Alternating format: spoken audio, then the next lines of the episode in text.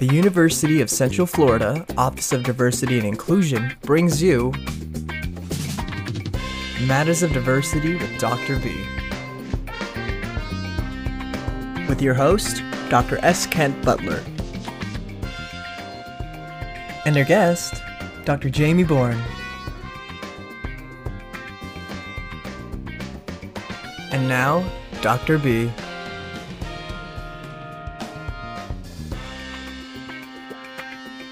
What's up? Welcome to Matters of Diversity with Dr. B. It's great to have you all part of the conversation today. Today, we're going to be communicating uh, about transgender appreciation today. And um, there's a movement that's going forward that we're going to be talking about with Dr. Jamie Bourne, who uses the pronouns they and them. They received their PhD in counseling psychology from the University of Tennessee. We'll have to talk about that. I am from the University of Connecticut, and Tennessee and Connecticut. Um, sometimes we we have some issues with each other, especially when it comes to um, basketball. Dr. Bourne works as a licensed psychologist at the Counseling and Psychological Services, which is CAPS for those of you who don't know the long long form. Dr. Bourne's professional interest is in social justice and allyship, serving marginalized and underserved communities, especially in the trans, the LGBTQ, first generation students, racial and ethnic minorities, and veterans. And so we'll get an opportunity to talk a little bit about that, but we're going to stay focused on trans work today. So, identity development, substance use, trauma, group therapy, and outreach. They are the group and workshop coordinator, liaison to LGBTQ and services, um, trans care team member, groups facilitated, trans and gender diverse empowerment, intersectional USO, and a very fun fact, and we'll talk a little bit about this, we'll see where it goes, has never missed an episode of Survivor. So those of you who are out there who are Survivor fans, uh, we'll start off right there. Tell me, what is it about Survivor that has captured your attention so intently? You know, believe it or not, I think we could spend like an hour just on that question alone. Um, for perspective, that show started when I was 11 years old. So it was oh, kind oh, of Lord. a very impressionable time for me. You're trying to make people feel old. Yeah, no, no, no. Um, but yeah, it was probably a very impressionable time for me in general. But like, I just love the storytelling, the narrative of it all. When as as a young child, you know, um, it was just so cool to like see people who had these like larger than life personalities like competing in this show. And like, as someone who had never had the opportunity to travel, someone who grew up like really low income, like I just love the adventure of it as well. Um, and it just like connected with me think I'm a very competitive person as well, so that kind of helps. So is that yeah. the is that the is that like the uh the makeup of the show? I I have never watched one episode of hmm. Survivor. I'm going to be honest with you. I've seen it. I know about it. I see that it wins all these awards, or was at the beginning of its its run. What's the concept?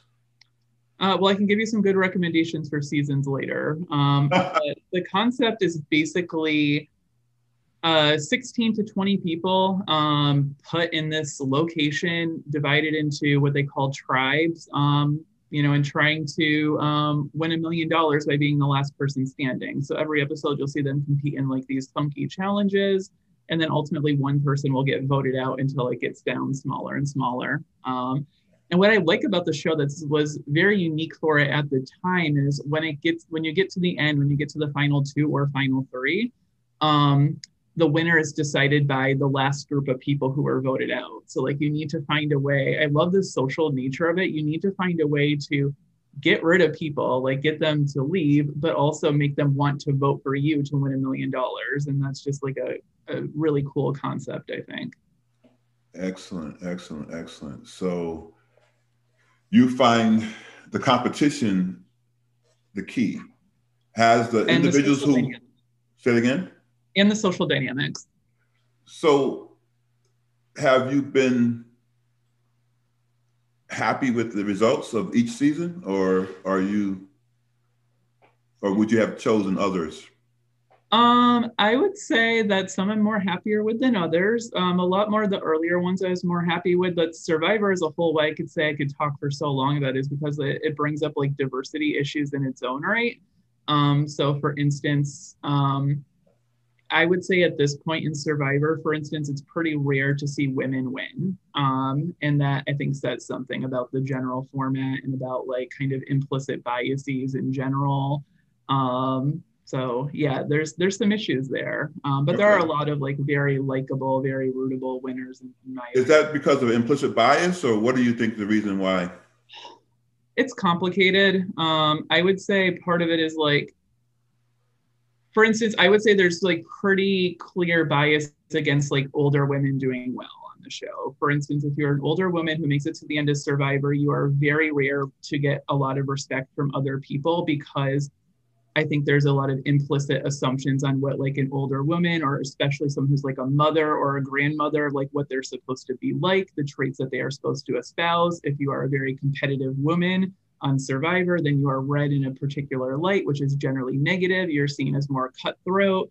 Um, you're seen as not like following the kind of the rules that you're supposed to be socialized into. Whereas if say it's a younger man who does the same thing, it just means that he is um, strategic.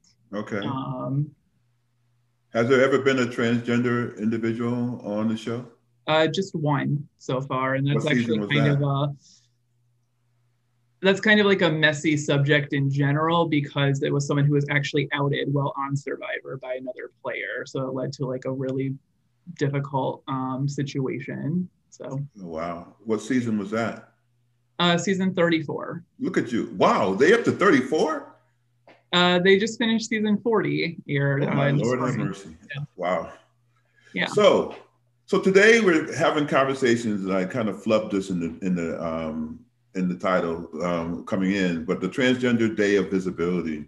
Mm-hmm. Um, so we want to honor that and talk a little bit about um, what that means, especially what it means to the university here and how we can be uh, a little bit more of a um, a community of individuals who who understand as well as affirm individuals who are here on our campus. And so one of the things I would like to start our conversation off with, um, I always like having a healthy debate around pronouns. Mm-hmm. And I noticed that you are utilizing pronouns they and them. Mm-hmm. And can you talk a little bit about that from your perspective? What is it uh, that draws you to them? And what would be the words that you would say to individuals who are still on the fence about um, the, the usage of pronouns? Oh yeah, so I love that question. That's a pretty open-ended question, which I really like. Um, but for me, for me personally, like um, I identify as non-binary transgender, which means that as a person, like I don't identify as male or female, and I think internally I never really have. I didn't necessarily have the language to describe that until much later on in my life, until I was in grad school, honestly. But it seems to yeah, at University of Tennessee, I think. Mm-hmm. Mm-hmm. Okay, go ahead. Move on. um, so they them pronouns for me are, I think, just more capture my personal experience of how I understand and how I express my gender. Um, so for me, they're a very important thing. Um, I do think that it is very important to respect people's um, pronoun use because it's basically a simple way, a very simple way for you to say, I see you and I validate your experience. Yes. Um, and at the end of the day, it doesn't cost anyone anything to like validate. It doesn't cost people anything at all. You don't think it costs anyone things? I don't think so. No. Okay.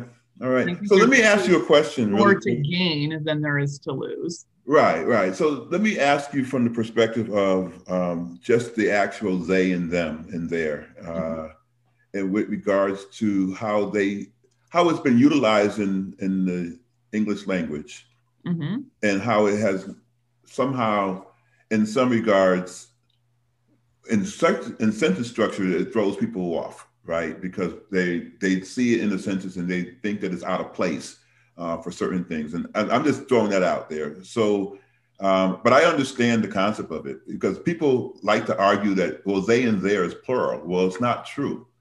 Um, it's not plural because you can say they went to the store or they went to the store to get their umbrella that they left behind. So we get that it's not plural. But how it does linguistically work it was in grammar, it can throw things off. So I wonder what your thoughts or perspective is around mm-hmm. that it can just be a little different for people at first. And I'd add like when something is different for us, regardless of the context, it tends to feel wonky. Like we okay. to, like uh, we want things to feel, I don't know, comfortable for us. Mm-hmm. Um, but like a lot of people in my community like have like lots of years, decades, a lifetime of experience of feeling uncomfortable. So I think it's easier for you to feel uncomfortable with like getting pronouns right for a little bit than it is to have another to have a person in my community feel invalidated ongoing. Right, right. I think that's what I would. So, but I, I, I get that, and I understand the invalidation piece. I mean, I'm so I'm in, 100% support of where you're going with this. I I'm just um, throwing out some things for clarity for folks. Uh, yeah. and so when you look at it from that perspective, you say uncomfortable would would it have been just as uncomfortable to because I, I know that there are several usages of pronouns or additional words that have been kind of used to identify pronouns like um, key k-i-e and mm-hmm. her um, and those other things that are non-binary or don't have uh, or not genderized or however you, you would utilize those terms mm-hmm. how come those are not gravitated towards as much as they and there is. So um, what I'm saying is, are you creating a controversy with the they and the there when you could use other words that would get the same um, sentiment across? Um, I don't think so. I mean, at the end of the day, I'm just trying to live my life, you know, yeah. um, like, you know, as someone who uses these pronouns, like, I don't think that I am like creating like any kind of like issue for people. In fact, like I think they them pronouns are like more accessible for a lot of people because they are words that we use in our daily life like pretty mm-hmm. often. Whereas there mm-hmm. are a lot of other pronouns that we you could use and you could ask to use, but like they're not necessarily as accessible in terms of language that people are familiar with. Um, but isn't that the same? But but in the same token, isn't that the same thing you're saying about the use of the they and there? And I'm not trying to stump you. I'm just asking that question. So. No, I don't think so. Okay. Um, so at the end of the day, like I'm someone who will, I will use whatever pronouns for someone that they ask. Exactly. Right. Like that's that's important. I think that that should be a. So so I'm not uh, so I'm not talking about affirming. I'm talking about helping bring other people along who don't get it yet. Mm-hmm. That's really where I'm going with this. Yeah. So for anyone who doesn't get it or understand, like my my first recommendation is always to practice and to work on okay. it yourself. Um, because I think that once you get some experience with trying out these pronouns, it actually is not that hard. Right. But there's often a lot of pushback from people, in my experience. You know, with me sharing my pronouns, there's a lot of pushback before people are willing to try, and I think okay. that's an issue. So when people have tried, mm-hmm. how long have you seen on average, people being able to kind of adopt it and understand it and get it right. So, you know, I'm quite sure people missed missed it a couple of times in, in, in their conversations with you. How how long has it really been in, in your in your guesstimate that maybe someone has um, you know finally got it and, and is able to mm-hmm. kind of you know how you know what I'm saying like the inner brain works to kind of know that it is is, is understanding that and it, you know what I mean? I don't even know if I'm saying it right, but no, no. Um, well, first, I think it depends upon the person. Um, mm-hmm. so I think it's normal for people to make mistakes. Like I make mistakes with people. I just being a part of my community does not make me like immune to. Right, and you own the mistake. That which is what people need to learn to do. Exactly. they made the mistake and move on. Exactly, but I do think that most people are able to get it right most of the time very mm-hmm. quickly, has, has been my experience. Yeah. So yeah, and it's just again like it's like a restructuring of the brain um, to to to really honor. So if you are really trying to be there with people, and I mean you know, you know, as a counselor, we have to be there with individuals and and work with individuals, and so in doing that, um, it should be fair game to be able to pick it up and, move forward with that because you're being there um, with your in, in, the counseling sense you're, you're there with your client right and mm-hmm. so you you you pick up on those things and you and you actually start to to run it's like learning a new song like you, you hear the new song on the radio you may not get it the first couple of times that you've heard the song but by the time you get to the third or fourth time you listen to it you got a, a sense of what those lyrics are right mm-hmm. So I, I, see it from that perspective. So we can move away from that. Um, we don't have to stay on that for long. But so, so what other ways can people be affirming in, in your eyes um, to, to individuals who are transgender? Yeah, honestly, like one of the first steps that I think a person can take is to um, listen from an open perspective, right? Um, so unfortunately, like a lot of people in the transgender community, like um, don't have a lot of supportive allies that they're aware of. So there can be something to be said for just being like a source of support and like listening and hearing a person's story without judging it. Yeah. You know? So I think that is always going to be a starting point. And that's not just true for the transgender community. I think that that's true in terms of allyship in general, which I think mm-hmm. is a very important area that mm-hmm. I like to focus on in my advocacy. Yeah. Um, but certainly listening. Another important step I think is for people to educate themselves, which is why I think today is a very important day. So it's Trans Day of Visibility, um, which is a holiday focused on, you know, celebrating the lives and experiences of transgender people, but also right. educating yourselves on the issues that um, the community experiences. Mm-hmm. So I think personal education is is extremely important because a lot of those experiences of the community can go um, unnoticed um, if you're you know not a part of the community and don't have as much direct interaction with us um, and also i'd say that members of the community are often kind of put on um, like put on put on the spot for speaking for the community and like understanding and like saying like what the needs are and issues are. And i don't know that that's always fair to the level that it happens. Like um, you know, I'm happy to do that because that's like part of my job and part of my role, and I take a lot of um, I take a lot from that. But a mm lot of mm-hmm. people maybe aren't so comfortable like speaking for an entire community of people. Right, right, right. Well, I get that. yeah, I understand that wholeheartedly.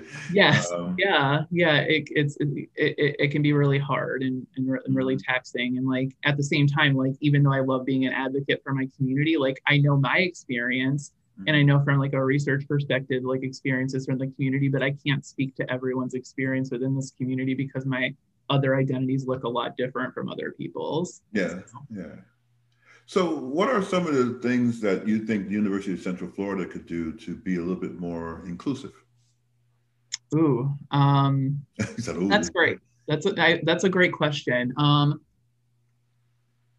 I think I can start. Can I start from the perspective like things that I see that are happening and that are doing well? Sure. Um, I mean, you can do anything you want. This well, is your show just as much as mine today. Yeah, yeah, that's great. Um, so I think there's a number of things that the university does pretty well. So those are in terms of like um, uh, the discrimination or well non-discrimination policies of the university are pretty pretty comprehensive, and I like that. That's very mm-hmm. helpful for people. Mm-hmm. Um, there are a number of um, specific agencies and resources available to these students. So, for example, you know, I work at CAPS. We have a whole trans care team that I uh, co co lead and do support groups for the community as well.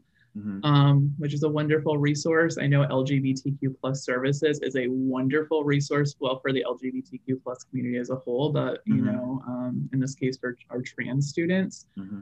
Um, I think overall it is a pretty good place for students to go to school if you are part of the trans community.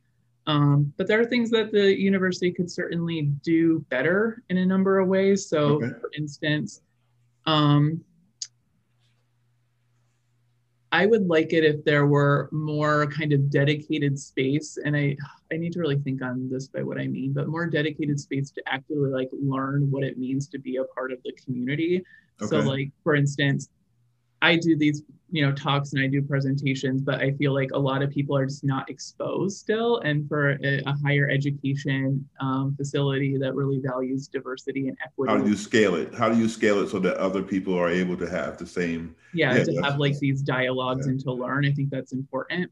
Mm-hmm. Another thing is just from like a resource perspective, you know, um, this is a great time for some students in that um, a lot of the students who I work with in counseling, for instance, have never had the opportunity to go to therapy, for instance, because maybe their family wasn't um, accepting of that. Maybe their family didn't know much about mental health. Maybe their family was pretty transphobic.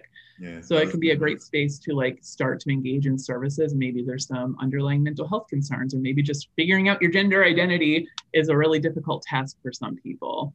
So like some things that I do with that are I just provide individual and group counseling. I also am able to help with the process of letters of support for like HRT, which is hormone replacement therapy. And helping students in that process is, is a really important thing. Right. Um, I would I, something that we've been advocating for from the university is like movement toward like being able to support students with like surgery letters. That's not something we're able to do as yet. you go back and now you have to tell me what that means. What's a surgery? So a surgery letter? letter is basically uh, saying that um, helping the student to connect with like um, what we call top surgery or bottom surgery. So for instance, if you are if you identify as a trans male or even a non-binary person, maybe you have some dysphoria, gender dysphoria around having um, breasts. So um, it would be a surgery to help with that. Um, so it's basically any kind of surgical procedure for the LG for the okay. trans community. Excellent, thanks. So, yeah, so that's something that we've been advocating for to be able to have um, kind of university support, university yeah. administration support to help. We'll go. We'll touch base on this a little bit more too. I want to ask you about it from a health perspective, mm-hmm. um, um, especially when you're talking about physical health or you're talking about going to a medical doctor and things along those lines. But mm-hmm. I don't want to throw you off. Let's go back to that one later. Yeah, yeah, um, and I don't know. I just it would be nice to see even courses that like have a specific trans kind of focus to them. Okay. Um, I think those are pretty rare if they come up as like part of like a special topic for like a course. Um, right. You know, like I would love to be part of like, you know, even teaching like a trans health focus class that's all focused on that. Like that would be wonderful. Um, you know, um, so it, it's a lot of things or even like another kind of aspiration of mine is like um, a trans and gender um, focused um, conference. Um, another thing that's interesting to me is this this is kind of a larger issue. Certainly it's trans connected you know. I think it's lovely that we have like a women's and gender studies minor. We also have that at like the graduate level in terms of a certificate but there's no women's and gender studies major or program at the university and i think that that would mean a lot for like not only my community but for like the whole women's and gender studies kind of area as well. So those sorts of things. That's beautiful. That's beautiful. So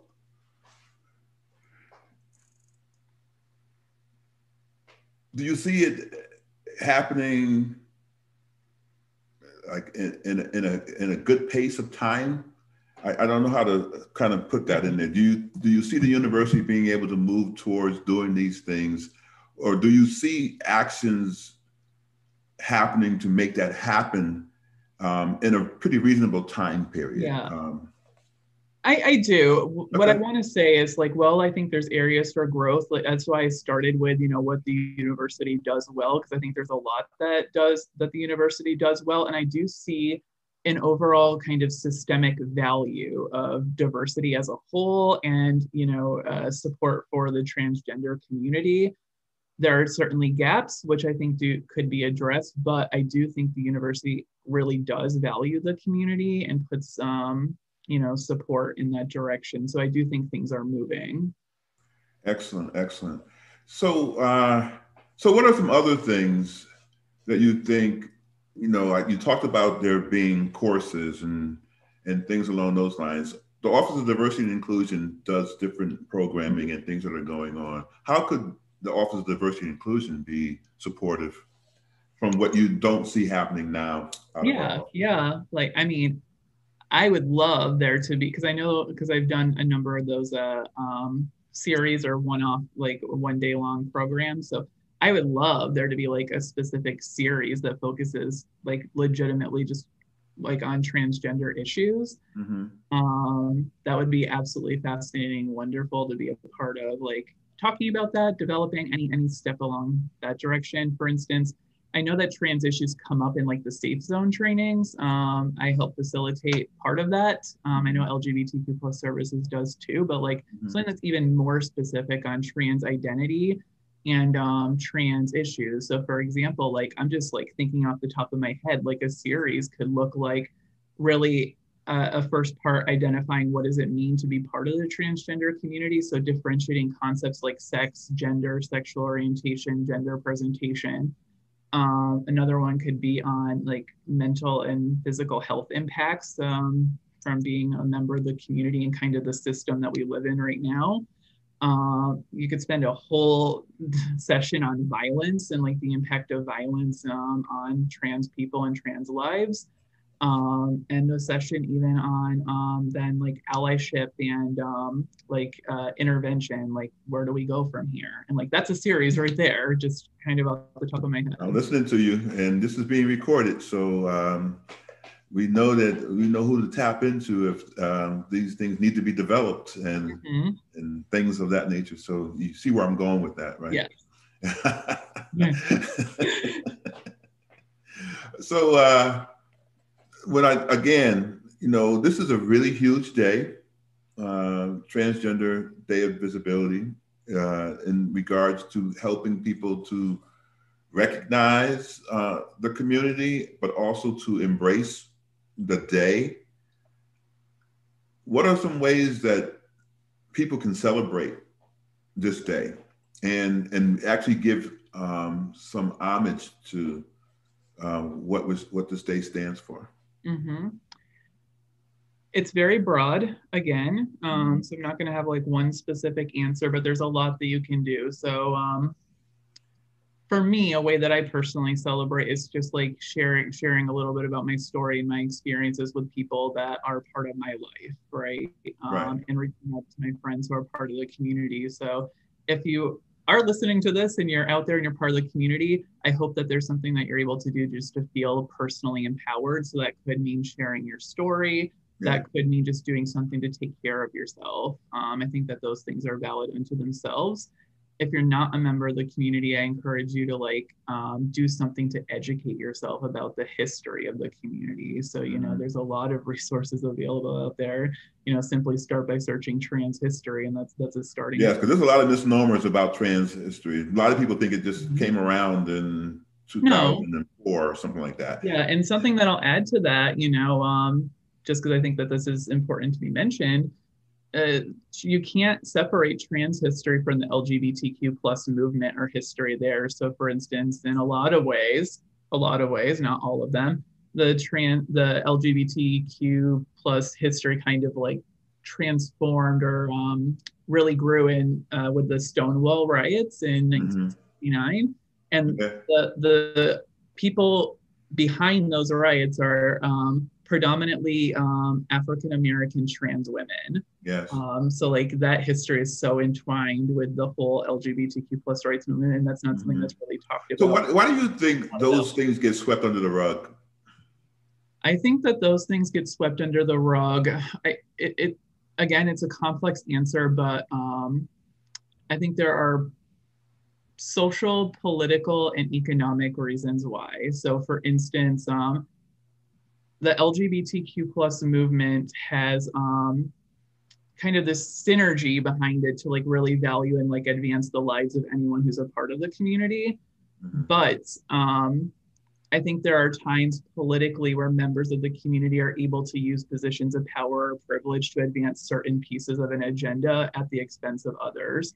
So okay. if you are if you experience um, oppression based on one of your identities, it is easier to make progress than if you experience oppression based on a lot of your identities. So for instance, Black trans women ha- experience some of like the most oppressive like health outcomes, victimization experiences, and have less voice in the overarching LGBTQ plus community. Yeah. Um, and that talks. And that, that's that's really interesting because in in what you hear a lot is that uh, within the, the LGBTQ com- community, there are there you would think that there would be less isms, but they they kind of mimic you would hope, but they, right. they, permeate. And yes, that is a great word. I think they mimic other spaces, right? You know, mm-hmm. uh, there's, um, you could say, hierarchies of power and privilege within the community that often go untalked about. Right. Um, you know, I know that the LGBTQ plus community as a whole has, um,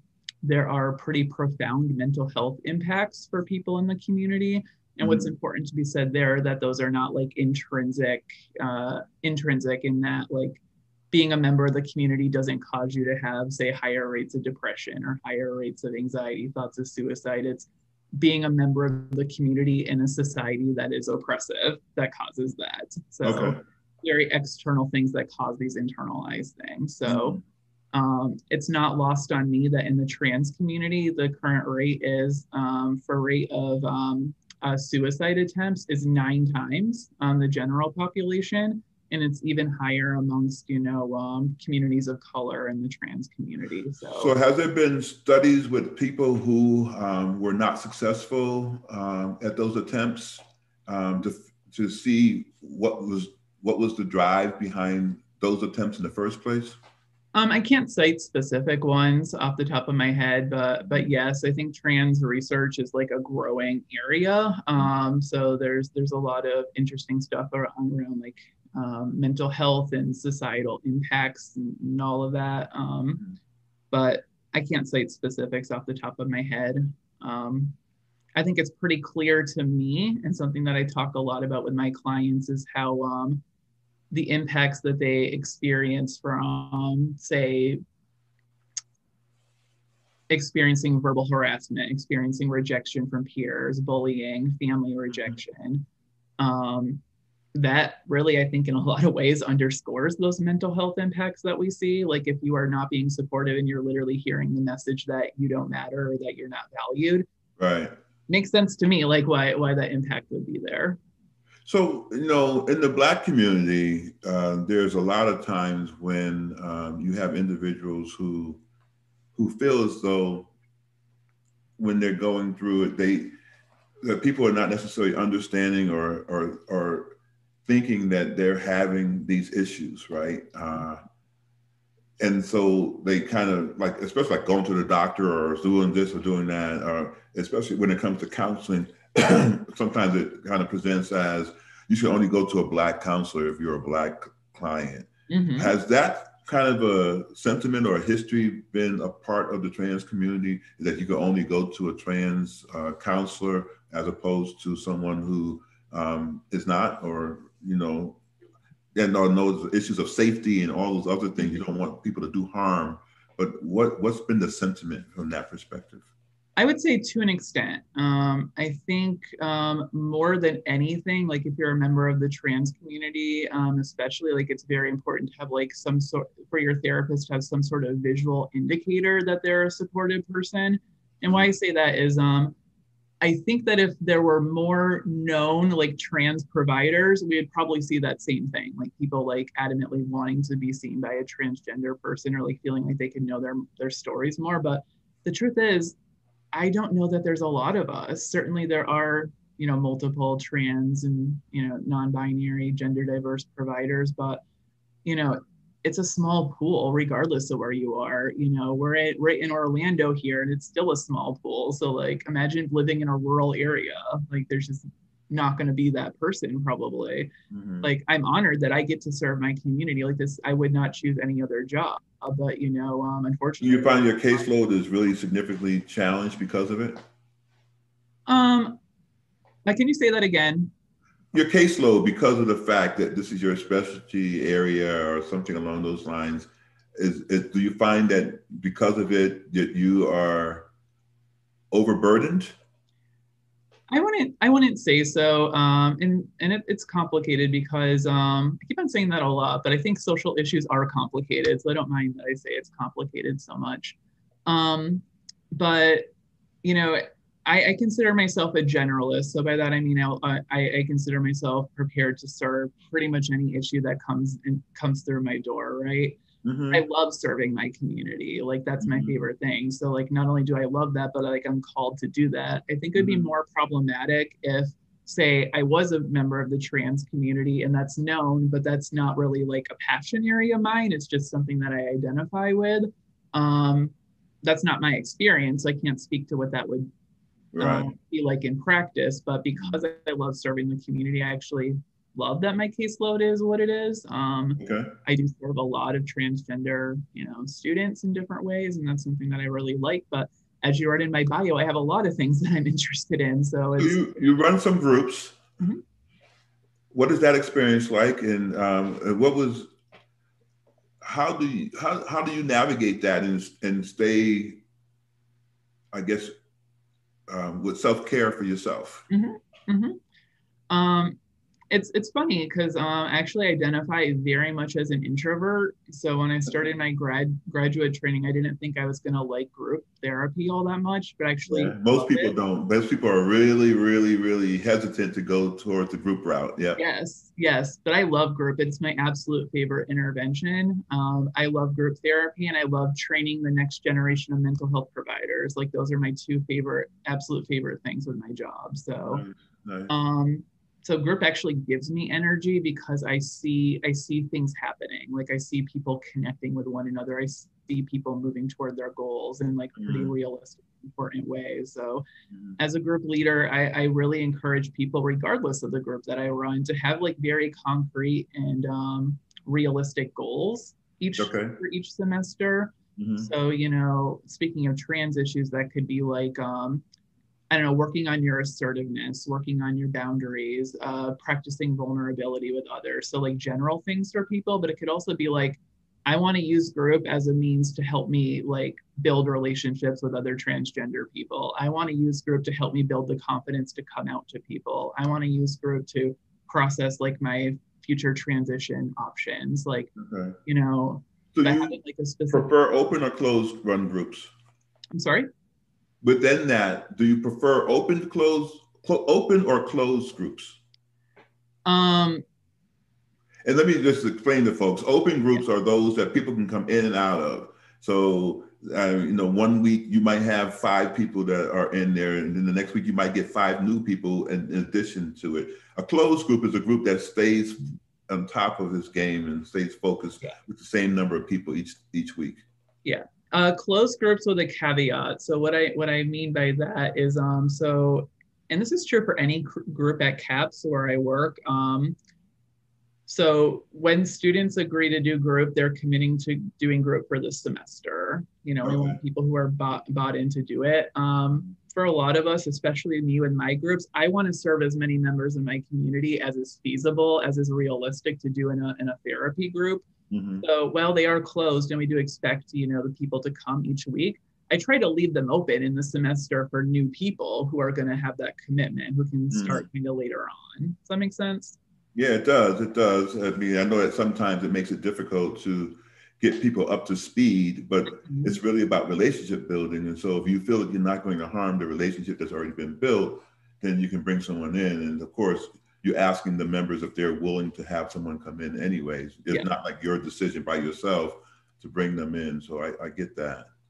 So we, I, I, kind of said I would defer from talking about the medical side of the house, mm-hmm. but there's a lot of conversation around the fact that individuals who have transitioned um, have a lot of uh, issues from the medical side, uh, from doctors who are either ill-equipped or maybe biased or or things along those lines. What what is your your your thoughts on on people who are transgender who are having issues in or not issues um, with the medical field? Yeah. I have so many things I want to say for this question. So, like, I, am going to back up for a second, then I'm going to get to the heart of your question, um, just just for the viewers to be up to speed. So, like, when we say transition, for me, that can look like a lot of different things. So, like, tr- transition can be social, it can be physical. So, I think that's the easiest way to kind of differentiate them. So Right. social transition involves things like, you know, um, coming out to yourself and others, like uh, changing your name, changing your pronouns, trying out like a new gendered presentation with like your clothes, hairstyle, that sort of thing. Right. Um, physical transition then is like using hormones, so hormone replacement therapy, which can be like, you know, if you are assigned female at birth, uh, maybe taking testosterone. If you're assigned male at birth um, but identify as a trans woman, that would be, um, you know, taking a, a testosterone blocker and estrogen, for Okay. instance. Yeah. Um, and kind of my caveat for all of this is just like knowing that some transgender people choose to, you know, socially transition, some don't. Some choose to physically transition, some don't. Some choose both. Like um, a person isn't more or less trans by the um, Right. Whether they do that or not. exactly. So, so let me ask you really quickly. You may not know the answer to this, but physically, does taking the enhancements or those types of um, I don't know what you would call it. I don't even know what you call it, fillers or whatever Hormones. hormones. Thank you. Yeah. Um, by by doing that, is there a, a chance that um, you can do harm to your own physical body? Um, I mean, it's going to create changes. I think that's just the way that I say it. it's going to be changes. Okay. And like with any medication, there is what we call risks and benefits. So, for Okay. example, like any any medication that you take, there's going to be things that it could do. Like it could raise your blood pressure, for instance. Like that's Okay. So that same's going to be true for HRT. Um, like there are like you know possible ones like for example if you start taking testosterone, you- you're at higher risk for high blood pressure. Or like that's a common one. So it's really Um, being, you have to be very intentional about paying attention to your own Yeah. health. Yeah, but in general, I do want to point out that most people uh, see the benefits of taking uh, those who choose to take hormones. The benefits extremely outweigh uh, the costs or the risks. So like. Okay, okay. Um, And, and so I can imagine that when people are seeking out doctors, they they also look at do the same thing that they would do if they were seeking out a counselor or whatever have you to find out that they're affirming.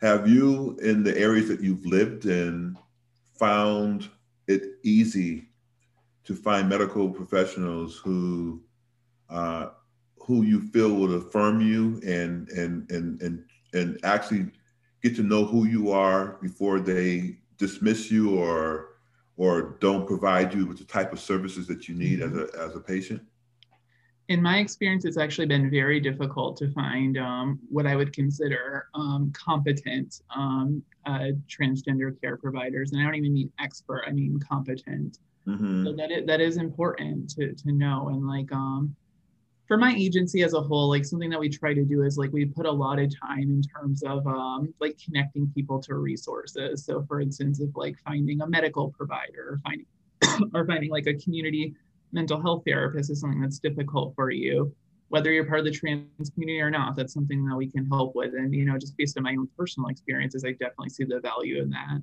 Something that you had mentioned earlier, just about the medical field as a whole. Yes, I think there are lots of gaps in terms of the medical field. So, you know, I think, you know, I very much support a call to action for the medical community as a whole to like be more trans knowledgeable um, because I think that there's many instances that I know of where the medical community has done more harm than good, which is unfortunate. Um, an organization that I really just need to put out there is called WPATH. Um, so uh, if you're not familiar, that's the World Professional Association for Transgender Health. Mhm. Um, so WPATH sets the standards of care that all healthcare providers, whether it's physical health, mental health, anyone in the healthcare community, is meant to follow in order Okay. to competently serve transgender people. So there's a really cool guide that you can look up yourself that is those standards of care. So it's the things that the, commu- the medical community is meant to follow. Um, a couple of highlights in that are like um, the standards of how to support a transgender person who is seeking, say, taking hormone replacement therapy or is seeking surgery. So, um, for instance, there's a lot of um, misinformation that exists on like what a transgender person needs or needs to do to start taking hormone replacement therapy. And that goes back to some antiquated laws about you know you need to be in like therapy for this number of months or this number of years um, So if you're listening to this and you're part of the community, know that I highly recommend that you know your resources and that you know like um, know the policies yourself so you can look them up or get some education about them. Um, it's important to know that. Um, but when it comes to hormones, there is no timeline that a person needs to have been in therapy to take hormone replacement therapy. It's an informed consent model. So basically you'll review you review risks and benefits to taking hormones with your provider. Um, you to have some sort of a relationship with this person that's ongoing, and mm-hmm. then you know you are able to fully consent to treatment. That's so, simultaneously with I know back in the day you had to get a consent from a um, from a counselor or, or psychologist or psychiatrist or whatever have you. Is that still part of the um, in order to to kind of um, em, embark upon those yeah. those changes? Um, the answer to that is yes and no. So technically, you do not need a letter of support to start hormone replacement therapy. Um, but your options, if you went that route, are very limited. So, for instance, Planned Parenthood um, is an agency that you can go. They have their own informed consent model. Um, you could schedule an appointment with a provider there, do an assessment. They'll check, do some blood work with you, which is pretty standard. Um, and then you could theoretically start HRT without any letter of support the issue that comes up is most endocrinologists, like most medical providers who would be prescribing um, uh, hormones, like say outside of a Planned Parenthood, will require a letter of support. So technically, like legally, you do not need one. In practice, it's more beneficial to have one. Um, because, for instance, say you're being seen at Planned Parenthood, but you decide to change medical providers and well now this person is requiring a letter. Now you have to backtrack and you know find a therapist or find a healthcare provider who will write you one. Nice. Okay. Well thank you for sharing all that. And uh, let me ask if there's anything that you feel that we haven't necessarily covered? Because we actually this has flown by. Yeah i'm um, actually surprised at how quick it's gone. It has gone by absolutely quick. Like you said there's a whole lot of things and there's more that we can talk about in an hour's time which we know that already but is there anything that we haven't talked about that you feel that might be important for the people who are listening in to hear? Um, I think I hit on a lot of the themes that I had most wanted to address. I'd say overall, like um, if you are not a part of the community, I want to like um, express again the importance of being an ally, being someone who's supportive and who listens. And That's a word I want. Actually, I read that and I was going to ask you specifically about that. Um, what do you think about the term co-conspirator? I do not know. Can you give me some more context? Well, you know, I think about the word ally, and mm-hmm. I find that sometimes allies sit on the sideline. Yeah. And so they're your friends and stuff like that. They oh, I support you, but they don't do anything. Mm-hmm. Right. Co-conspirators yeah. are people who are like there with you, in the room with you, and in the room when you're not in the room. I, I, I see that now. Advocate for you. I see that now. And actually, so like the allyship trainings that I give, the the metaphor that I use for like a true ally is like running on a treadmill. Um, because if you don't do anything, what happens? Not only do things not get better, but things get worse. You're going to go flying off. So to be an ally, to really call yourself an ally, I think it actually takes intentional effort. Um, so for instance, um, I have a number of friends who would be willing if someone like, you know, said something like pretty bad to me, mean, or even messed up my pronouns, would be willing to speak up. So be someone being willing to engage in dialogues.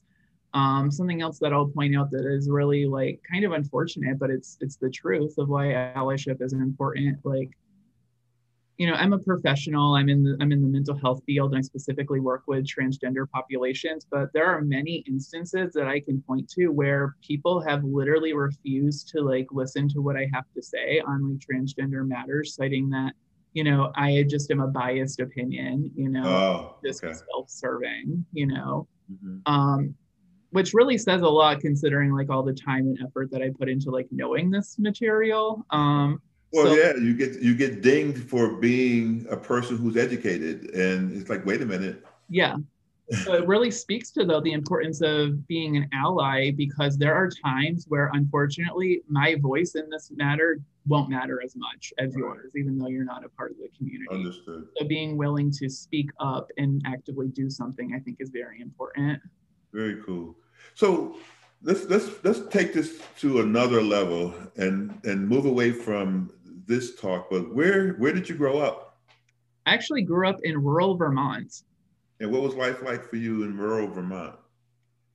Life was interesting. So I grew up in like a very small community, um, a community I call it like a culture of sameness, where there there is a, some haves there, but it's very much a have-not community. So I grew up in like a very rural community, a very impoverished community, um, a community that like most of the people I knew did not have much of an education. So, you know, part of my experience, I'm, you know, my parents didn't finish high school, and I'm the first person in my family to go to college, like let alone get a doctorate. So like, um, life feels and moves very differently there in a way it feels very sleepy and slower you could say so you finally got to Tennessee. Mm-hmm. You chose that location to go to school. Um, what? So Knoxville. Yep. And now, so that means that I don't know how long ago did you did you finish up? I finished in 2016. So you know of Shawn Spurgeon and some others who are under the faculty there, right? Is that is that? Not in my programs specifically. Oh, so, okay, okay. So I, they were in the counselor education program. That's right. You were in the clinical psychology program. Yep. All right. My bad. My bad. So yeah, that's some colleagues I know who are in counseling mm-hmm. um, there that, mm-hmm. that do that work. So um, what led you to the field that you're in? Yeah, yeah. So honestly, until I finished like 11th grade, I didn't put much thought into going to college. And that is weird to say because like I was always very smart. I studied a lot. I did not have a lot of friends growing up. Um, and I found like books and education as like a retreat for me. So I'd spend like all of my and on top of that, you're introverted. So like homework, yeah. Yeah. So I kid you not, like I thought to go to college at the end of my junior year. And at that point, I was taking AP history. And it was my AP history teacher who was the first person to directly tell me that I should go to college. I had not had that experience in my life until then. Wow. And it was because my final paper for his class was I had to write my first ever 15 page paper on any subject I wanted. And I wrote it on like a social justice and human rights focused topic. The question, and I still have this paper, but was is America truly the land of opportunities for people? That was the and question. So let me ask you a question. What's your elevator speech on that? Is it? In a way, um, but wanna, you don't want to commit. Come on, give me an answer, man. I would say no. I would say no. Uh, and I had the same thought when you know I was uh, 17 years old, so I guess that's something. But uh, well, um, you know, I didn't know what I was going to study. So, um, and research pretty clearly shows that people who are first gen college students tend to gravitate toward degrees that are more practical mm-hmm. um, or that have a direct application. So, for instance, I was originally like a pre law major. I considered going into human rights law. And part of my experience was I came out as part of a member, a member of the LGBTQ plus community at a very young age, you know, when I was 15. So I had that experience of feeling like I didn't fit in very, very directly and being told that it's like that's where the human rights law piece came in. But I quickly realized that's probably not the right path for me. Um, when I found some other programs, so I actually majored in undergrad in psychology, sociology, and anthropology. So a really great blend of how like mind works and how people function, how systems impact people, and the um, yeah. impact of culture on life. Wow. Um, and then why Tennessee specifically is because um, Tennessee has a very unique program. Um, at the time that I went there, I can't guarantee that this is still the case, but at the time that I went there, it was the only APA accredited PhD program in counseling psychology that had a specialization in social justice. Okay. Is that what Dawn Szymanski is? Yep. I used to work with her. Oh my gosh. Oh my gosh. I adore Dawn. So Dawn was not my advisor, but she was on my dissertation committee. I had to reach out I need to reach out. Um, we work together at the University of Missouri St. Louis. Oh, that's great. Yes, Dawn is amazing. If I did not have the advisor that I had, she would have been my advisor. Ah, uh, Uh, uh, very cool. Very cool. Well, um, I want to yeah, thank you so much for being a part of the conversation today.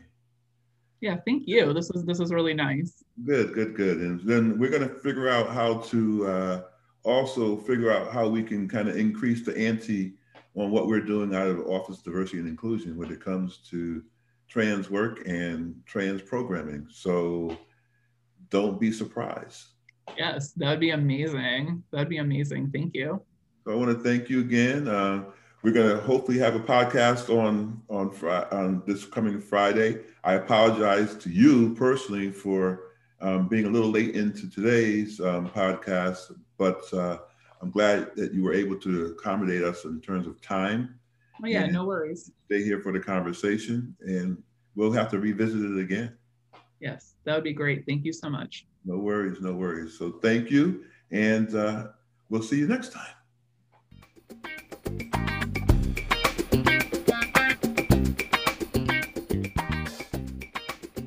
Thanks for listening to our show. This has been Matters of Diversity with Dr. B.